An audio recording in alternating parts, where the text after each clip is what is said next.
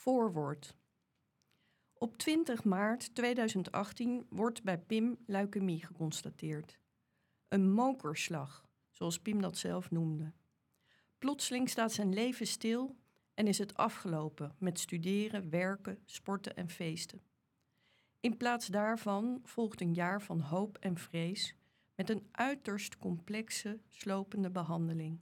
De hel, volgens Pim, die voor zijn gestel uiteindelijk te zwaar blijkt te zijn. Als na een jaar de ziekte terugkeert en hij bovendien te maken krijgt met een oprukkende verlamming, vraagt hij euthanasie aan. Op 16 mei 2019 overlijdt hij, 22 jaar oud. In het jaar van Pim's ziekte en behandeling heeft hij zich weken en soms maandenlang afgezonderd van de buitenwereld. En wij, zijn ouders, broer en zus, erbij. In tijden dat zijn gezondheid kwetsbaar is, verblijft hij uit voorzorg in isolatie. Maar ook als het wel mag, voelt hij zich fysiek en mentaal vaak te slecht om bezoek te ontvangen. Hij laat tijdenlang nauwelijks iets van zich horen.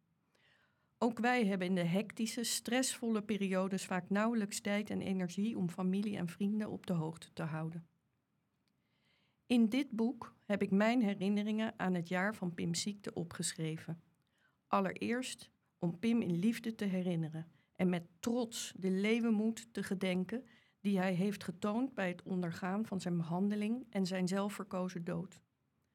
Maar daarnaast wil ik familie en vrienden graag meer vertellen over het ziekteproces dat uiteindelijk leidde tot Pim's definitieve keuze.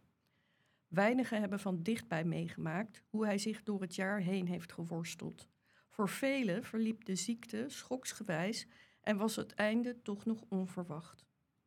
Ik hoop dat deze herinneringen ook hen helpen.